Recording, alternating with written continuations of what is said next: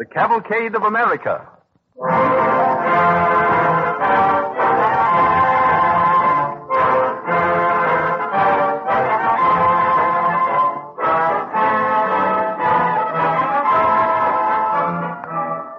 It seems particularly appropriate that this broadcast of the Cavalcade of America, presented by DuPont, should happen to occur on February 12th, the birthday of that beloved American president, Abraham Lincoln, who typifies so many of the fine qualities of American spirit brought out in this series. It is our privilege tonight to reenact several episodes in the life of this rugged, gentle, sensitive soul who knew few comforts but many trials and hardships and who triumphed over every obstacle through sheer depth of character. As you sit at your radio this evening amidst the comforts of modern life, give a thought to the work of the chemists who have made many present day comforts possible. The ideal of the research chemist is well described in the phrase which has come to be known as the DuPont Chemist's Pledge. Better things for better living through chemistry.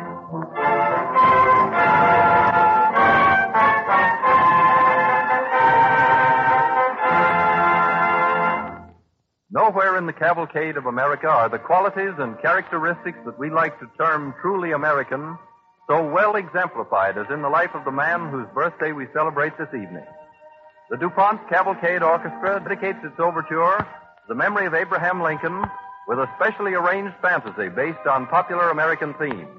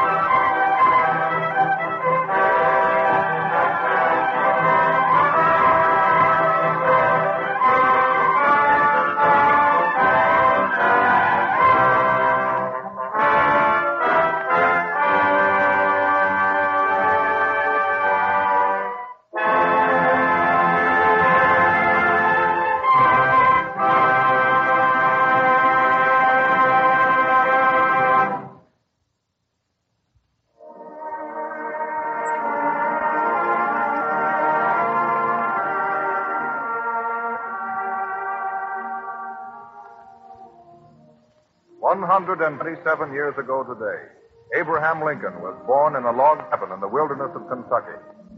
In the all too brief span of 56 years, he arose from poverty, overcame a lack of education, and self-tutored, he dared believe that he was intended for an exalted career.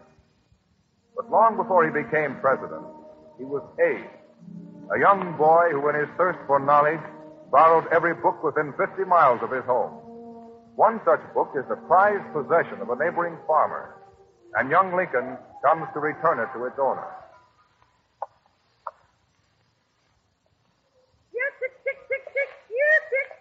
Morning, Mrs. Crawford. The land traces it ain't Abraham. Well, good morning to you, Abraham. Morning, Mr. Crawford.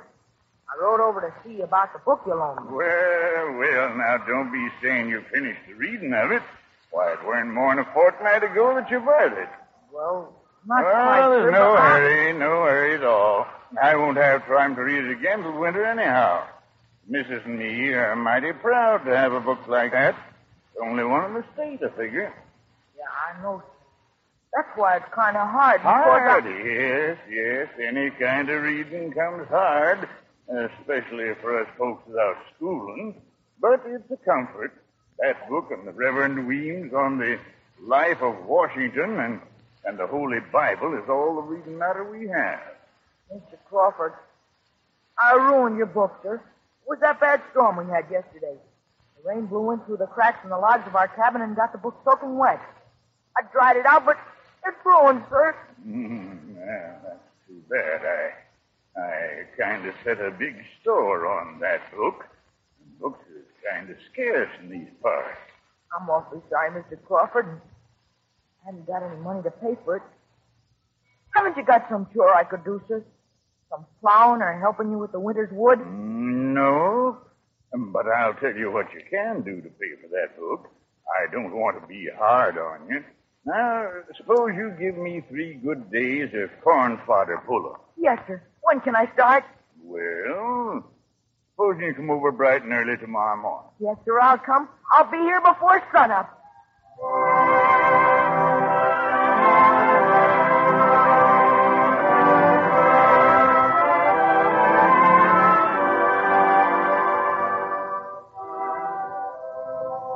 Young Abraham Lincoln tried his hand at many things as he grew to manhood.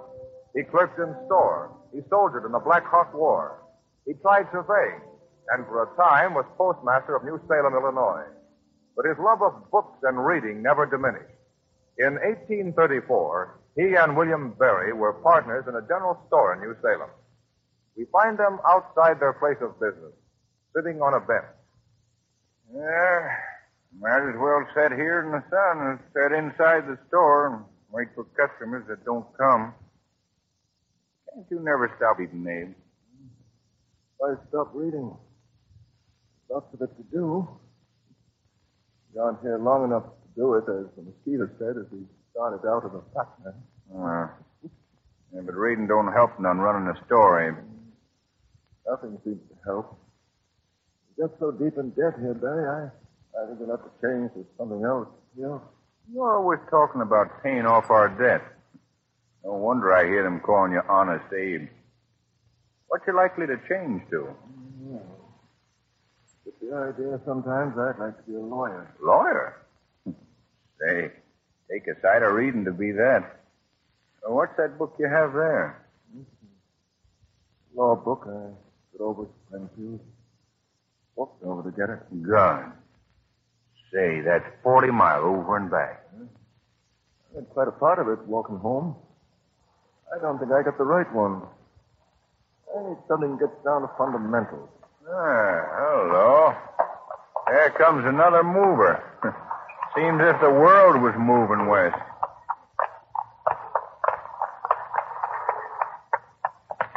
Oh, oh there. Oh. Stranger. Are you over there? Yes? Want to buy something off this load for your store?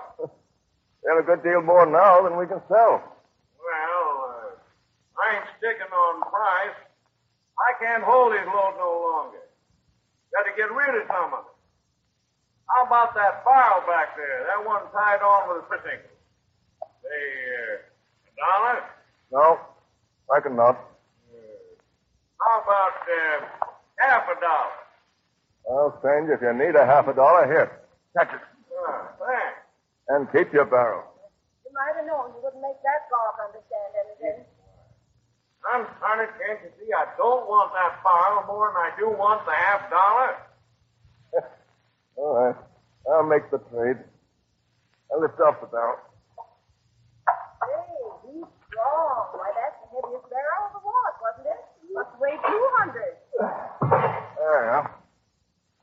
I have it, so I, I don't know what I'm going to do with it. Yeah. Thanks, stranger. I, I hope you won't regret your trade. Yeah, get up there. Get up. There, up. Get up. Yeah? Well, Abe, what have you got? Dying, I reckon.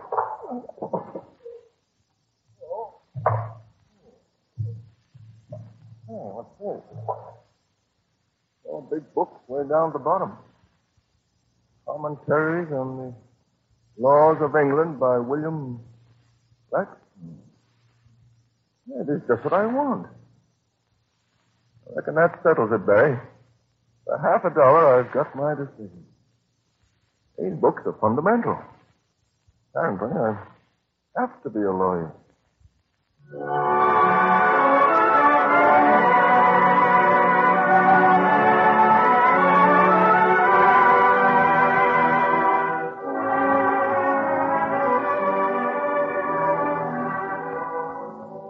Young Lincoln read and studied law diligently and was finally able to start in practicing in Springfield, the capital of Illinois.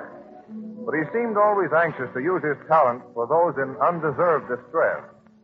A wandering theatrical troupe came to Springfield. With the leader, Jefferson II, and his handsome wife, was their 10 year old son, Joseph Jefferson III, who much later was to immortalize himself as Rip Van Winkle. Mrs. Jefferson is speaking to her husband as he and his company work on a carpentering yard. Joe, it looks beautiful. Yes. Rough work on rough lumber. Makes a pretty good theater. What do you think of it, son? I think it's grand, Father. I'm glad you and Mother won't have to play in a barn in this place. But hasn't it cost a great deal, Joe? It has. Every cent we saved in the tour. Oh, dear. Oh, I see we're attracting more and more attention. Here comes another group of townspeople to look at the theater. Uh, that man ahead, Mr. Jefferson, has been around here several times. Good. We're glad to welcome our future patrons. Good morning, sir. Are you the head man of these showmen? I am the manager and leader of a company of distinguished players, sir, who are bringing to this fair city the masterpieces of the immortal Bard. Maybe, and maybe not. Tomorrow night we shall delight you with Hamlet, Prince of Denmark. Maybe, and maybe not. I'm at a loss, sir, to understand your doubts. Mister, this is a religious town, and we ain't going to hold no play act. I'm sure that by all law and order we have a right to present these great plays without interference or molestation. Maybe, and maybe not. The town's been a watching you a hammering up this new building, and we don't like it. It's a den of vice and sin that you're setting up here. I am an officer of the law, and unless you pay the money now, Why, there is no license fee. We inquired when we came four days ago. Oh, there wasn't then, but the Council of Springfield, good, righteous, and God-fearing men, met yesterday and passed one. And a pretty considerable one, too. I reckon there won't be any princes of Denmark around here when you've heard it. I can use that lumber, Tim, when Abe left it. Here on this paper it says, by the authority of the council, no actor or association of actors shall present a stage play within the bounds of Springfield without payment of $500 for each performance. Five hundred dollars. Why, this is an outrage. That's more money than we could possibly clear in a whole summer season. And just so. Well, then, perhaps you'd better pack up and go back where you come from. I beg your pardon, sir. Are you in trouble? Great trouble, sir. This officer is virtually ordering us out of town and confiscating our playhouse. Oh. I've heard about this new ordinance. I have a copy somewhere. Let me see. Where is it? Oh, inside my hat. Uh, might I be of any help? Who are you? My name is Lincoln. Abraham Lincoln, a lawyer. Not um, much of one, perhaps, but ready to take a case like this. Oh, sir, please. Oh, how can we thank you? You're interfering with the law, Lincoln. I reckon that's what lawyers are for. Sometimes. Mr. Lincoln, our troops can't find words to thank you. We'll pay you any fee you say, if you'll wait for it and if we can earn it. No. As for the fee, as for the fee, money is rather scarce with us just now, and if I win and you can manage it, I'd, um, I'd appreciate a ticket to your play.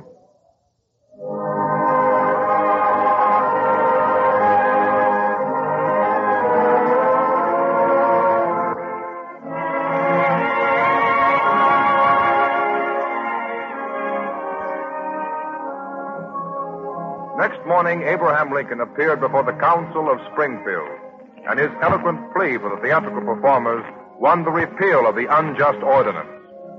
Love of justice was the keynote of Lincoln's character, and many examples of this trait were found in his legal career.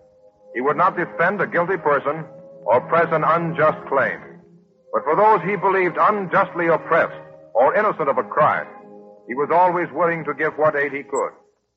One such case came to him while he was still in Springfield, practicing with William Herndon. I don't figure you'll be remembering me, Abe. Uh, Mr. Lincoln, I mean. Why, why, Hannah. Hannah Armstrong. Oh, you, you did remember. You did. I, I was afraid you. Remember? Why, it's likely I'll ever forget the days in New Salem. How's that husband of yours? Does he still think he could out wrestle me if, if it comes to a pinch? Oh, you are the same. You haven't changed a bit. You're you're older, of course, and you look kind of peaked, like you ain't been eating or sleeping regular. Mm-hmm. But tell me, Hannah, tell me about yourself. Oh, sit down, sit down. You look kind of tired. I am tired, Abe. And worried. That's why I've come all the way here to see you.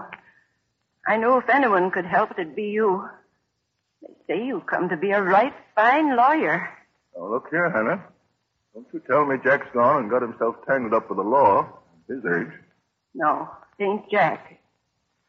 It's Will, my boy. You remember Will. Of course I remember. He used to play horse at my feet. He used to claim they were most as big as ponies. He must be almost a grown man now, Hannah. He is, Abe. And he's in trouble. Terrible trouble. Oh, Abe. Oh, no, Hannah. Maybe it isn't as bad as you think. Most troubles aren't. But this is. He's been accused of murder. Murder? Yes, they, they're going to try him over to Beardstown in just a couple of weeks. Everybody thinks he's going to be convicted. They say he hasn't a chance. But he's innocent, Abe. I, I know he didn't do it. I know it. Oh, no, Hannah. There's no time to give way to tears. You save those for the jury. Suppose you tell me just what happened. Well, it, it happened at a camp meeting near home. Oh, it's horrible, Abe. Oh, Will. Just take your time, Hannah. Tell me everything you know. Well, it, it was last summer. A man named Metzger was killed, and, and they've arrested Will because he'd had some trouble with him, and, and the court has somebody that swears he saw Will hit Metzger over the head. Oh, Abe, I, I've talked to Will, and he's sworn to me that he didn't do it. Will wouldn't lie to me. I don't think he would, Hannah. But the jury won't believe him, Abe. They won't, will they? No. If it's just his word against that other fellow's, they probably won't. Oh, what are we going to do? Well, start with, you straighten up your bonnet, Hannah. Yeah. We're going to Beardstown and find some way of making that jury believe Will's story.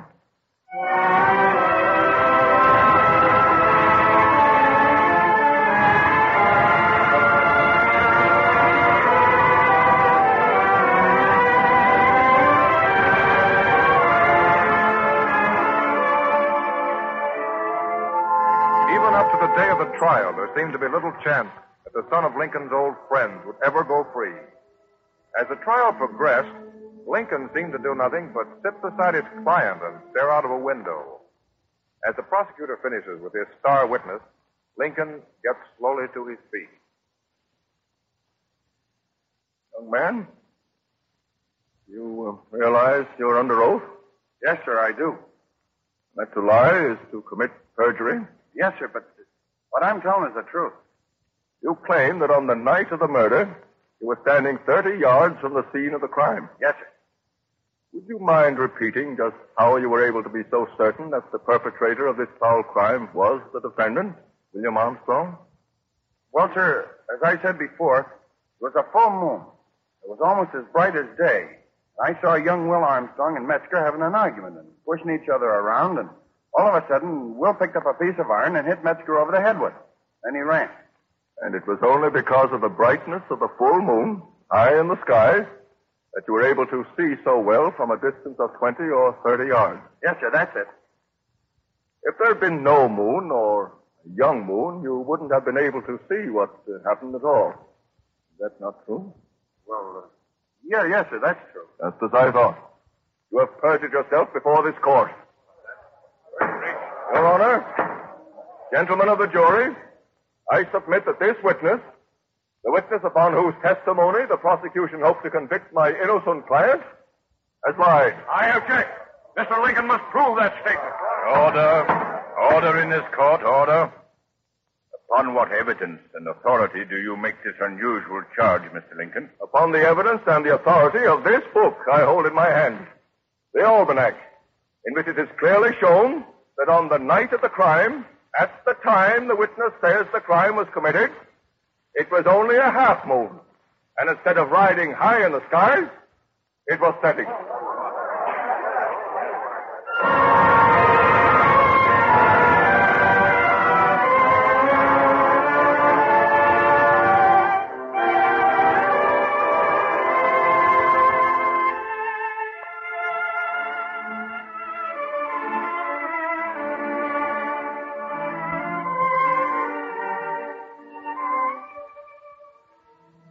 Lincoln's years of struggle and failure before his election to the presidency and the trying hours during his administration are recorded in the very heart of the nation to which he gave his life. At the height of his career, a nation mourned his tragic death. But perhaps more than any other, his passing brought sorrow to his devoted stepmother, Sally Bush Lincoln. One evening, shortly after the president's untimely death, William Herndon, Lincoln's one-time law partner, visits the home of that kindly woman who perhaps more than anyone else guided and counseled young Abraham in his formative years. He is shown into a neat little sitting room. My dear Mrs. Lincoln, I wish my visit might be on a happier occasion. I felt I must come. You were his friend. It was kind of you to come. Won't you sit down, Mr. Herndon? Abram spoke of you on, on his last visit. Of me, Mrs. Lincoln? Surely in the troubled years that have passed, with the cares of the presidency, he must have had little time to think of those of us who knew him in happier days. Being our president didn't change him, Mr. Herndon. Why, he even found time to come here to visit me. But that was only natural, his mother. You forget. I was only his stepmother, not his flesh and blood. Well, no woman could have been more of a true mother to him. Many times I've heard him say those very words. You were never far from his thoughts, very close to his heart. I loved my own son, John, but not a bit more than Abe. My mind, that little I had, seemed to be like his. Abram was always a good son to me, even when he grew to manhood. He didn't forget. I remember the last time he came. It was snowing hard and was terribly cold. But it was my birthday. He didn't want to disappoint me. He came. Sat just where you're sitting now. He looked so tired. Strain of being president all but wrecked his health. Yes, that was plain to see. And he seemed to have strange feelings that he hadn't long to live. I didn't understand. But when he left me, he took my hands in his and said, This may be the last time we will see each other. I've set myself the task of writing the story of his life. I think folks will want to know in the years to come. It's the little I can do to acknowledge a fine friendship. Abe was a good boy. I can say what not one mother in a thousand can say. Abe never gave me a cross word.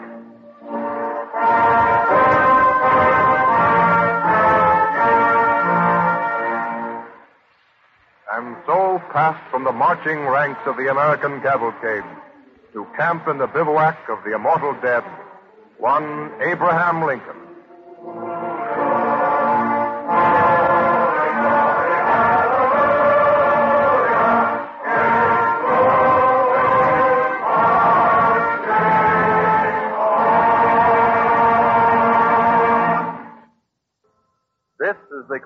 Columbia Broadcasting System.